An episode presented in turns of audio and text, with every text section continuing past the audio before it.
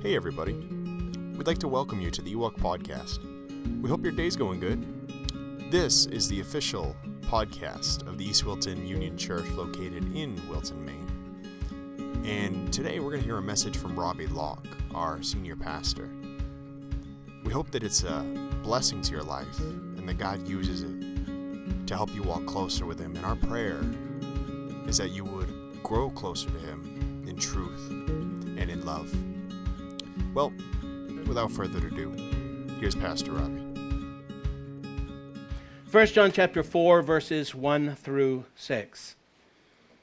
Beloved, do not believe every spirit, but test the spirits whether they are of God, because many false prophets have gone out into the world. By this you know the Spirit of God. Every spirit that confesses that Jesus Christ has come in the flesh is of God. And every spirit that does not confess that Jesus Christ has come in the flesh is not of God. And this is the spirit of the Antichrist, which you have heard was coming and is now already in the world. You are of God, little children, and have overcome them, because he who is in you is greater than he who is in the world. They are of the world, therefore they speak as of the world, and the world hears them. We are of God. He who knows God hears us. He who is not of God does not hear us. By this we know the spirit of truth and the spirit of error. We have been studying together John's admonition to believers. We saw a command that he offered in verse 1 the command to not believe every spirit, but rather to test the spirits. You'll notice it says, Do not believe every spirit. It is a command, it's in the imperative form. And in effect, he's saying, Stop believing every spirit. There is a tendency for many Christians to listen to preachers today with little discernment we need, even for the best of preachers, people that we trust, that we believe are men of God as they minister the Word of God, we still need to evaluate if what they are saying lines up with the Holy Scriptures. Because men are capable of mistaking them, what they are preaching. They don't do it necessarily intentionally, but they may say something that is not biblically correct. I mentioned to you uh, a week or so ago that there have been things that have changed in my preaching over the years, things that I preached when I first started young in the ministry. I have changed my mind on.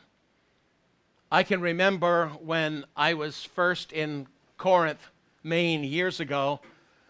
In fact, 42 years ago, when I went there as pastor. I was only 21 years of age at the time. I knew practically nothing about anything. And I remember having whole sermons on why dancing was of the devil. And that was the whole message. I mean, that was everything. The interesting thing is, there's not a single verse in the whole Bible on dancing, at least not the way we talk about dancing today. I came up with something because I talked for 40 minutes on the subject and condemned everybody who ever did it. You know what I've learned through the years, folks? Now, this boy doesn't dance. I don't do that. I do that for the sake of the crowd more than anything. No, I'm just kidding. But, you know, they, they, used, they used to call me Jello when I was in high school because when I'd move, I'd just jiggle all over the place. So I don't, you know. Now, I, I, I'm not a dancer, but I can tell you there was a time I used to preach that if you went to a wedding and even if the father danced with his daughter, oh, how sinful that would be to take the things of the world I did, I believe that. But I was brought up believing that. My church taught me that. But I want to tell you something, folks, today. You know what? If you dance, now I, I don't think there's a place for a Christian's testimony to go to some kind of a dance house where it's all about the world and all. I, I don't believe that's the right thing to do. But you know what, man? If you want to dance with your wife, I don't see a single thing wrong with that at all. I really don't. You know, you don't have to be sensual when you're dancing. You know, that's part of what's wrong with dancing today, in my mind, is that people do movements and things that are just so sensual to me. That's not something a Christian ought to do. But if you're at a wedding and people are dancing, I, I, now, here, here's in my personal feeling dance with your own wife. You don't need to dance with somebody else's wife. You don't need to dance with some other person. Dance with your own wife. If she won't dance with you, go sit in the chair and be quiet and be a good boy. but what I'm saying is that the dancing in itself, a husband and wife dancing, is not sinful. We have people in our church that do square dancing. There's nothing sinful about square. I don't think. But I tell you what, 40 years ago I did. And I could tell you why it was the devil was behind the whole deal, you know. Playing cards. I was brought up to believe if you touched a deck of cards, you committed sin just picking the deck of cards up in your hands. Folks, I'm sorry. I, I, now, do I believe in gambling? Absolutely not. I think there's plenty of evidence in the Bible as to why we ought not gamble. But you know what? If you want to play solitaire, I really don't think the Lord's going to be upset about that. You want to play slapjack with the kids, I don't think, or with one another, or I don't see, I don't play cards. You know, I don't, I, I mean, I don't know even the games. I don't know what you do. I was brought up never to touch cards on Sunday. I can play cards Monday to Saturday, but if I touch that card on Sunday, my parents weren't Christians, but somehow my mother got it into her head it was okay all week long as long as you didn't do it on Sunday. So that's what I believed all my life. Here's my point to you, folks. I, as a young man, with much less understanding of Scripture, now I have a long way to go yet, but with much less understanding of Scripture, I used to preach and say this was of the devil and that was of the devil and everything was of the devil. I thank God those people put up with me in spite of all that preaching. But I want to tell you today I preach differently. Listen, I'm not going to be God's policeman for you. And I don't want you to be God's policeman for me either. Now, when the Bible declares something, I will declare it to you. But you will not be hearing me preach a sermon on dancing and all that kind of stuff. I just won't do it because to me it's such a secondary thing. Now, are there things that I am concerned about the way the world does things? Yeah. But I think for a husband to grab a hold of his wife and hold her tight, whisper sweet nothings in her ear, I think that's a wonderful thing. And I think God approves of it. So, having said all of that, test the spirits. Don't just believe everything that, you know, someone says to you. What does the Bible say? That is the key. And when the Bible is silent, guess what? There is freedom. And you may come to conclusions that are different than my conclusions. My conclusions may be different than yours. But I will answer to God for me, you will answer to God for you. That's why I will try to keep from pushing personal ideas, or I will make very clear when it is my personal belief. Because you and I answer to God. It's called for you and I, we have this, this access, we have this, this spiritual priesthood by which we, each one individually as believers, answer to God for what we believe and for what we do. Here is the key what does the Bible say? That is what I stand on. That is what I'm prepared to die for, what the Bible says. But I'm not prepared to die for my opinions. And you shouldn't be either. And you shouldn't impose them on others. All right. Don't believe everything you hear from preachers. Secondly, he says, test every spirit. Put them to the test to see if what the preacher is saying lines up with what the Bible actually says. And the illustration that he gives is, is the, uh, the Bereans who examined the scriptures to see if what Paul was teaching was truly in agreement with what the scriptures said. And that's the way we need to approach the ministry of the Word of God. So there's a command to test every spirit. Now, there's a reason for the test in verse 1 and I want you to notice with me the, the second half of the verse. I'm going to read it, and then I'm just going to pause to pray. Beloved, do not believe every spirit, but test the spirits whether they are of God. Why? Because many false prophets have gone out into the world. Let's just pray. Lord, I ask now that you would open our minds and our hearts to the Word of God. Help us to understand your truth, precious Lord. And as we stand on the Word of God, Lord, help us to have confidence in this book. And even when the world ridicules us for believing what the Bible says, Lord, I believe Jesus told his apostles that they could expect that kind of reaction, that kind of response, that when they preached your message, Lord, and it was truly in accordance with your word, the world would reject it. And the world would reject them. And Lord, we can expect as Christians when we go out into the world that there will be those who will stand against us when we stand on the Word of God. They will even say that we're foolish. They will even say, Lord, that we have been drinking the Kool Aid, in other words, that we've been brainwashed. But, oh Lord, how thankful we are for the authority of Holy Scripture and to know that this Word of God is always true. Lord, we stand upon it. Bless now our time in the Word, and we'll thank you for Jesus' sake. Amen. The believer, therefore, should not automatically accept all who come preaching or teaching in the name of the Lord. I want to emphasize again, as I closed last week, by saying this don't come to church with a skeptical attitude. Don't come saying, I don't believe a single thing until he proves it to me 10 ways to Sunday. Come and listen to the Word of God. Listen to what the pastor says. Come expecting God to speak to your heart, but at the same time, listen with discernment. Why? Matthew 7:15 says, "Beware of false prophets who come to you in sheep's clothing, but inwardly they are what? They are ravenous wolves." Matthew 24:11, "Then many false prophets will rise up and deceive many. Matthew 24 24. For false Christs and false prophets will rise and show great signs and wonders to deceive, if possible, even the elect. 2 Peter 2 and verse 1. But there were also false prophets among the people, even as there will be false teachers among you, who will secretly bring in destructive heresies even denying the Lord who bought them, and bring on themselves swift destruction. Peter is talking about preachers who profess Christ but deny him both doctrinally and in the way they live their lives. They deny him not only in what they believe, but in how they live out their lives. A false teacher is false for both of those reasons. He's false when his doctrine is false, but he's also false when his lifestyle contradicts what he's preaching.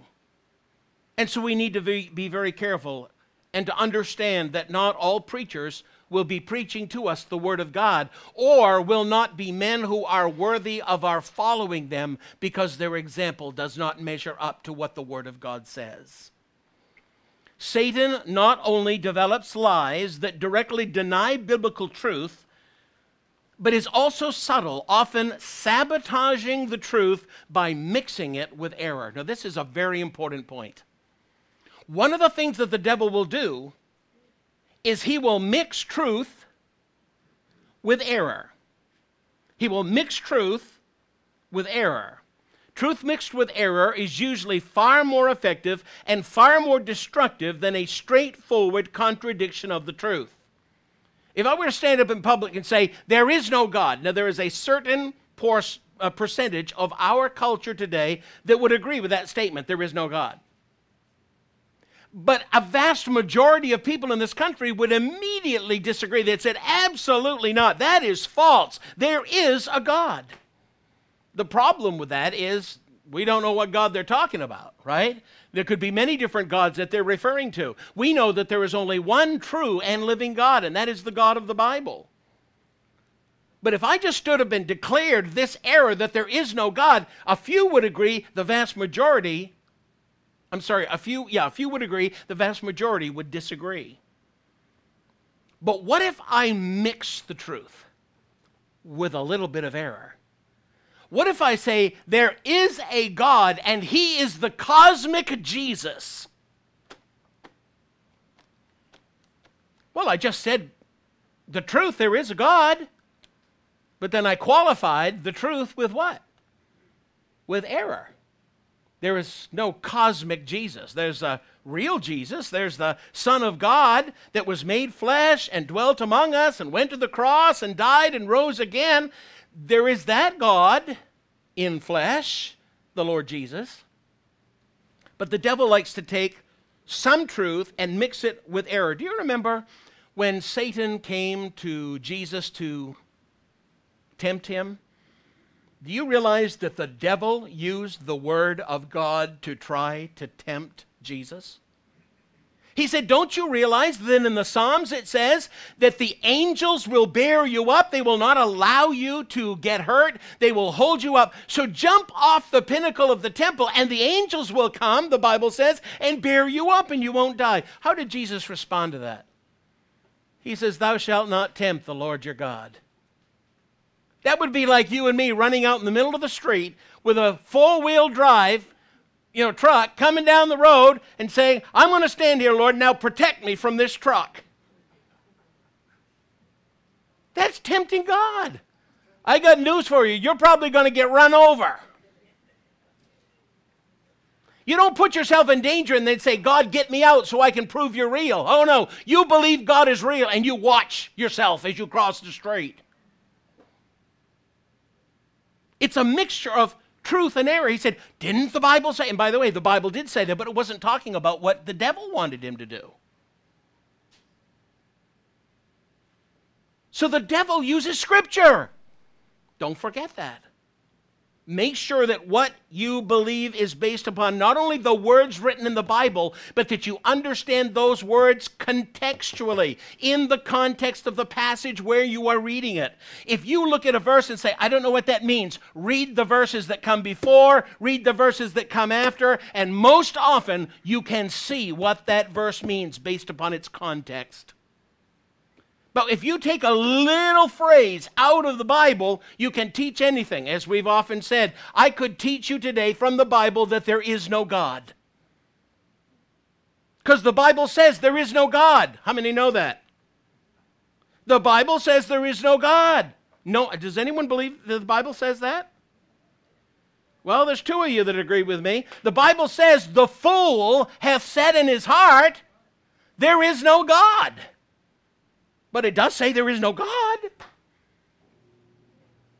But you got to read it in the context. Who says there is no God? It isn't that God says there is no God, it's the fool who says there is no God.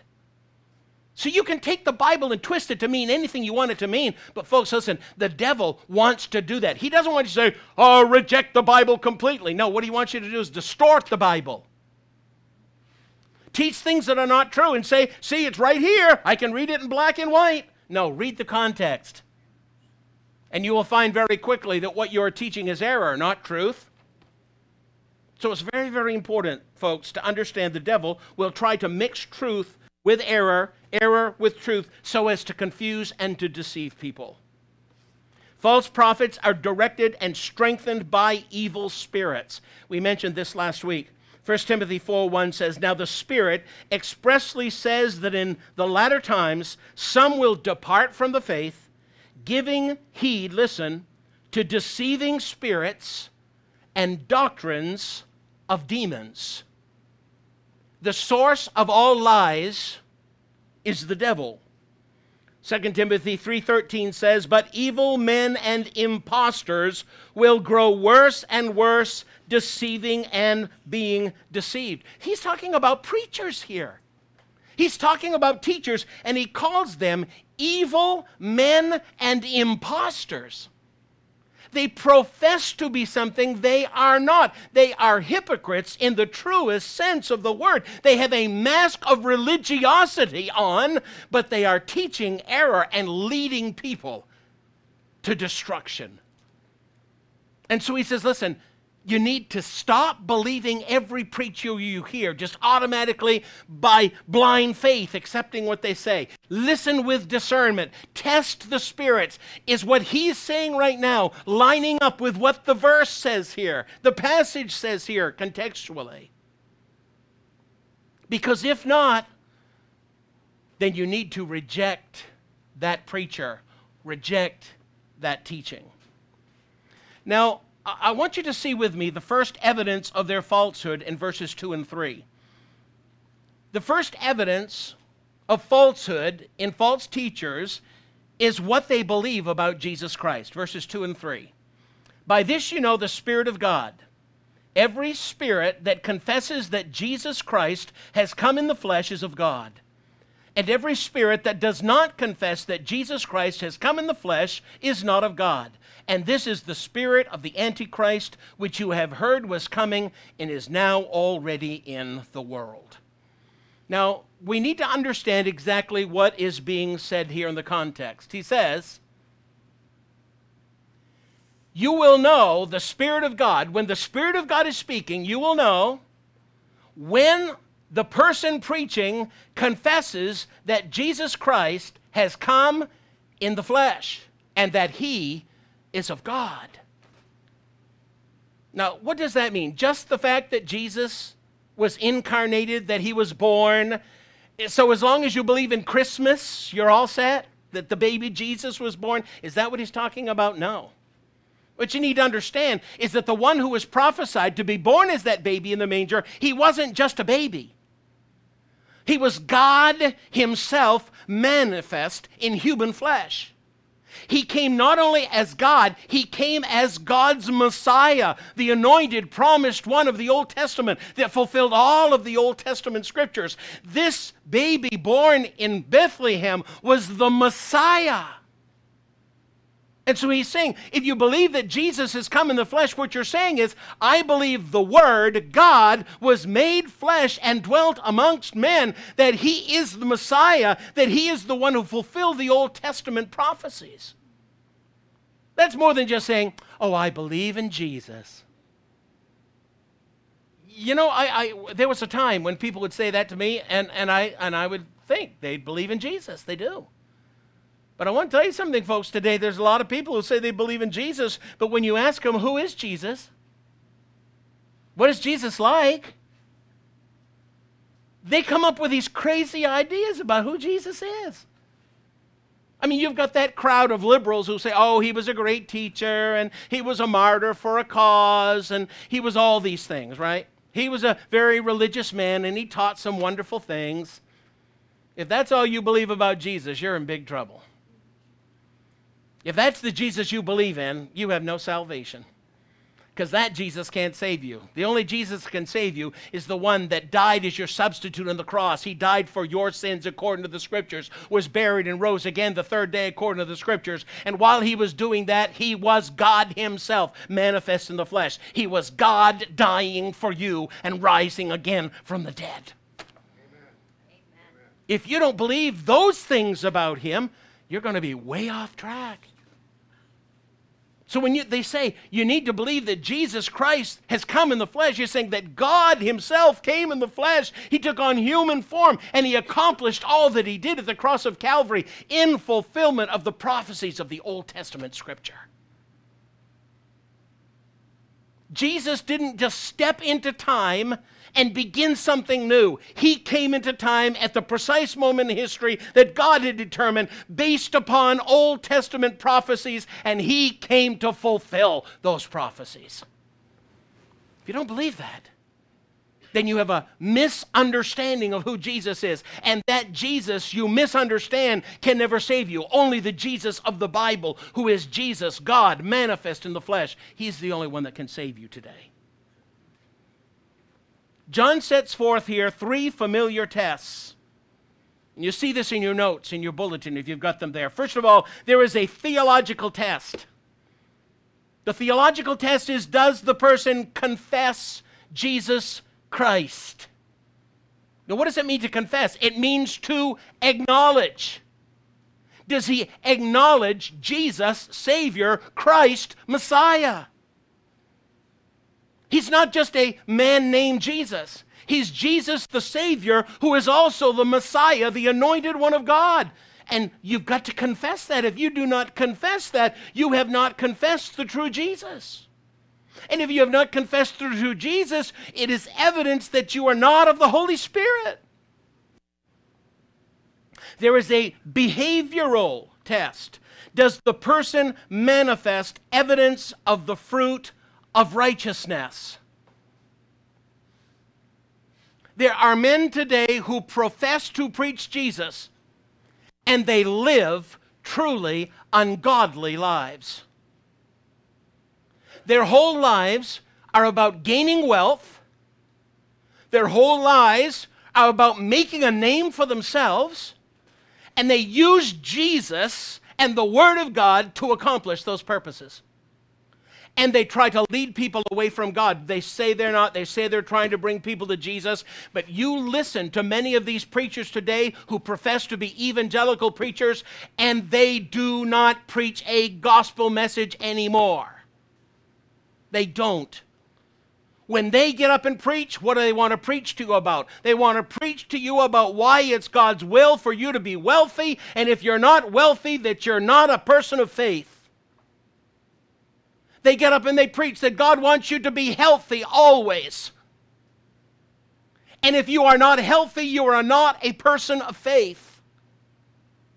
They want you to believe that you can ask for anything as long as you desire it. It's something that you want more than anything else. If you can describe it, if you can name it, God will make it happen. You speak it and it becomes real. I want to tell you something, folks. That is a lie from the devil. And these people call themselves evangelicals. They're on TBN and they're on all of these other TV channels that have all these quote unquote Christian evangelical programs. And I want you to say, how many times do they ever talk about the cross? How many times do they ever talk about the resurrection of Christ from the dead? How often do they talk about people's wickedness and sin and total depravity? You don't hear them preaching those things on TV. They're preaching there's God in you and you just got to let it out. I got news for you. There's no God in you. There's all kinds of depravity in you. And if God is in you, it's because you've trusted Christ and He has come to indwell you in the person of the Holy Spirit. But it has nothing to do with you being something. Oh, folks, this, is, listen, these, these men today, and it breaks my heart because they have the television, the opportunity to preach to millions of people. They could spend every time they're on TV promoting the true gospel of Jesus, and you almost never hear anything about it. And in the process, they're living in their mansions and driving their fancy cars and doing all this stuff. And they're saying, You can have it too. And guess what? The sinful, selfish nature within us wants it too. I'm not talking about you specifically, but I'm talking about many people who profess Christ. I mean, which would you prefer? I mean, speaking from a human perspective, to live your life every day healthy, wealthy, and with everything absolutely positive and never a problem? Or would you rather live the daily Christian life which involves some suffering and trials and tribulations, but living with a victorious Savior and a Holy Spirit who's your comforter? Which do you prefer? But a lot of people, you know what they want? They want all the good stuff. All the good stuff. And so the preachers tell them what they want to hear. They have what? Tickling ears. And they seek for preachers who will tell them what they want to hear. Folks, listen to me. You must have the right doctrine, but your lifestyle must back up your doctrine. Listen, if Jesus was amongst the poorest of men, why would he, we think that he thinks it's good for us to be billionaires? I'm talking about all of us. He wants some billionaires. Thank God there's some of them. And that are Christians. Thank God there are. But there aren't many. And most of us will never, well, maybe in comparison to the rest of the world, we're rich, but in, the, in comparison to the rich, rich as we think of it, we'll never be there. We'll never go there. We'll never have money like that. Guess what? Thank God you never will. Because if you have that kind of money, it's going to be awfully hard to live a humble life before God. I literally used to foolishly pray. Now I don't I've never bought a ticket, you know, for the lottery, never have. But I, I, I found myself a few years ago, for a while, I was saying, Lord, I promise, if you'll give me a million dollars, I won't keep one penny of it. Every bit will go to the mission field. I promise you, Lord. Just, you know what? He's never answered that prayer. I have a feeling God knows me better than I know myself. I would like to think that if He gave me a million dollars tomorrow, I'd give every penny of it to missions. And as I sit here, I could say that, I'd say sincerely in my heart, listen, I could spend 10 million tomorrow. I'm serious. I know that many projects. I know that many churches that are trying to be built and they don't have money. I know, I know that many national pastors who could be supported so they could be full time in the ministry. I could tell you ways to spend millions upon millions upon millions of dollars, but you know what? God just still keeps sending me my salary. And you know what He asked me to do with my salary? Anything and everything I can for His glory. And I may never give a million dollars. Pretty sure I won't. But if I got 10 and I'm willing to give the 10, I think that'll be pleasing to my Father in heaven. I, I just think, folks, that w- we've got to be so careful. Just because they're on TBN or some other channel you watch doesn't mean they're somebody you ought to listen to. You ought to think about not only what they're preaching theologically, you need to think about how they're living their lives. What kind of life are they living? And then lastly, presuppositional. Do they already commit themselves to the Word of God as the final authority? And I want to suggest to you that there are many preachers out in the world today that do not look at the Word of God as a final authority. They look at the Word of God as a book that was written thousands of years ago, and while it may have some general principles that we can live by, it's not meant to be applied to the world in which we live today. There are a lot of preachers out there that believe that. And I want you to know that your preacher today believes that from Genesis chapter 1 and verse 1 all the way to the very last verse of the book of Revelation is the very inspired holy word of God and is authoritative upon us. And we need to stand on that book and preach that book, even when the result of doing so may bring persecution upon us. True teachers are thus characterized by a confession of the divine Lord. They've got it straight about who Jesus is a possession of the divine life. In other words, they are living out in their practice day by day this salvation that they preach. And lastly, a profession of the divine law. They stand on the Word of God. I had someone ask me just this week about evolution. you know, do, do you think there's any room in the Bible for evolution? You know what? There are a whole lot of Christians that say yes. They've come up with this thing called the gap theory between Genesis 1 1 and 1 2, where it says God created the world, and then it says without form and void. They say, oh, there must have been a great catastrophe that destroyed God's original creation, and that there was this long period of time before God fixed it all up and started again. And uh, so there were millions of years that went by, and that's when the dinosaurs were, and that's when all the stuff uh, you know happened, and, and, and that's what, what they've come up with. And they preach it. There are those that believe in what's called theistic evolution. You know what they say? God chose to use evolution as the means for making the world. Not that he created it in seven days. No, he chose evolution. And the seven day of creation story is just a story that's kind of meant to teach us some, some principles or whatever. But don't take them literally. Oh, don't, don't think that's historic fact. Oh, don't believe such a foolish thing as that. After all, I have fossils. Well, I got news for you. There were dinosaurs. No, you're just looking at me. There were. My I just can't I just can't get over how people say, "Well, if you believe the Bible and you believe God did it in 7 days, how could that be?" And if he made dinosaurs, how did they fit into the ark?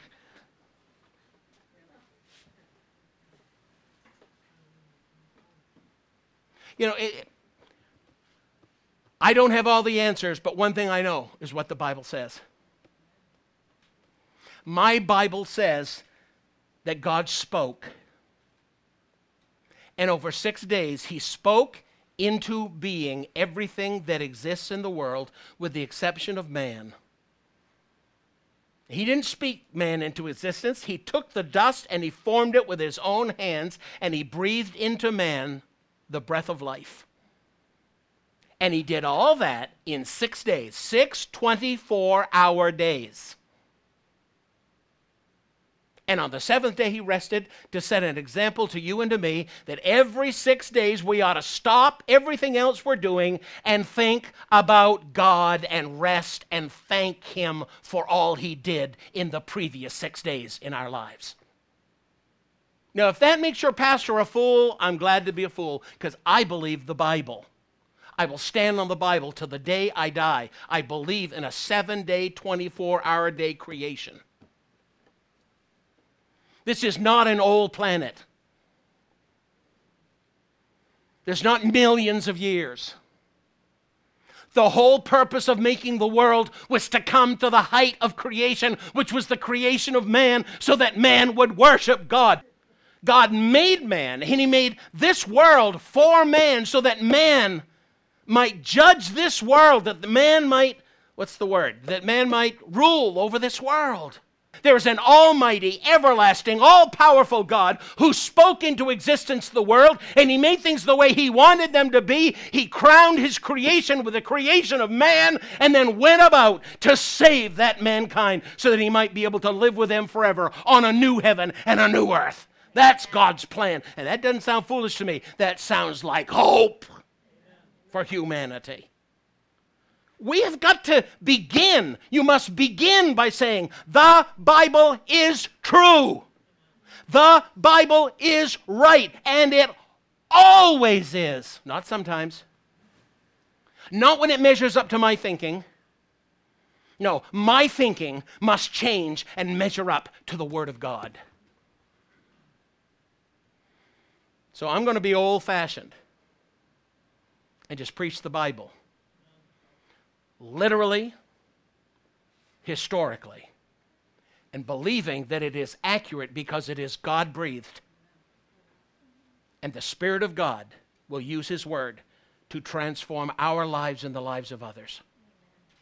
He says, listen, if they don't get Jesus right, they're false and they're not of the Holy Spirit. Well, here we go. I, I just, I, I just feel so bad for Christian kids who grew up today and so few are in Sunday school anymore. So few come to junior church anymore, and so few have a kids program to. I mean, we don't have that, but but we, are trying to teach the kids. Those that'll come, we're, we're trying to do everything that we can to minister to kids.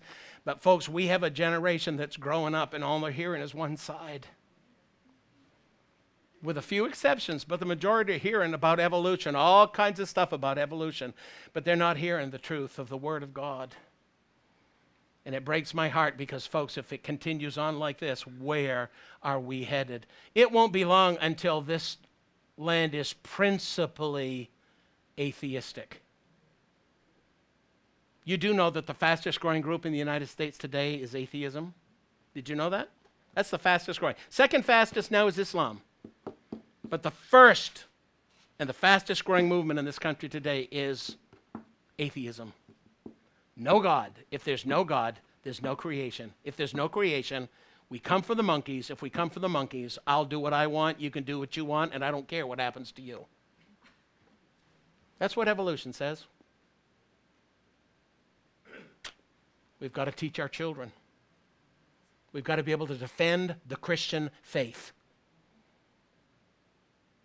And for you younger ones that are anticipating at some point down the road heaven families, you've got to decide now how your children are going to be trained. You have to decide that. And it may be you'll have to put them in a, you know, I mean, you may end up putting them in a public school or whatever, but you had better make sure that you offset the error they're being taught by teaching them the Word of God. And don't depend on your church to it. Hopefully, your church will, but don't depend upon your church. You teach your children because you will answer to God for your children, not us. We will answer for the time we have them, but we don't have them very much. You do.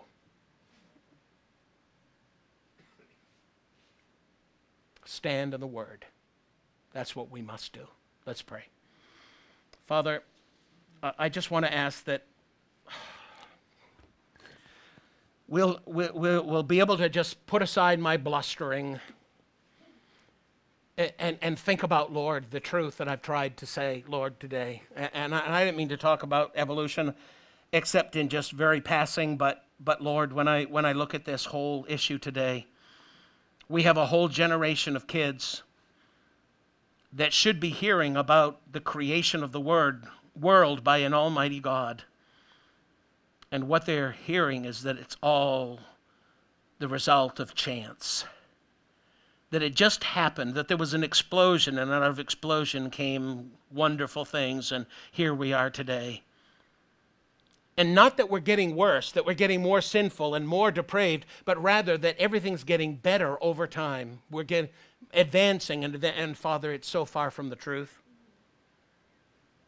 We may have more technology, we may have more science, we may have more of all of that stuff, but we also have more atheism.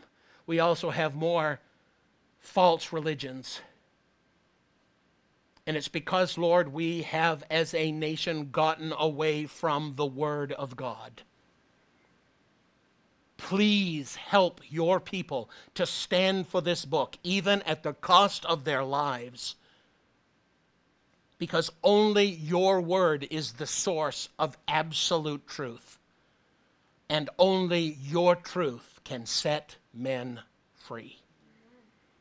Lord, please help us to stand the, on the scriptures and to realize there are people out there who pretend to be servants of God who are indeed servants of the devil. Help us to listen with discernment. Help us, O oh God, to always believe what you say. Well, thank you, Father, for Jesus' sake. And this has been the Ewok Podcast with Pastor Robbie Locke. We hope it's been challenging and exuberating and uplifting in your life as it has mine. We hope it helps you walk closer with God and understand Him better and the truth He's laid out for us in His Word. If you've really enjoyed this sermon or it's had a great impact upon your life, leave us an email or go to our Facebook page or our website and just leave a comment that we might know exactly how it's impacted you. It's very uplifting for us to see those things for it helps us to push forward to continue doing these. Well, that's all I got for time. Until next week, God bless.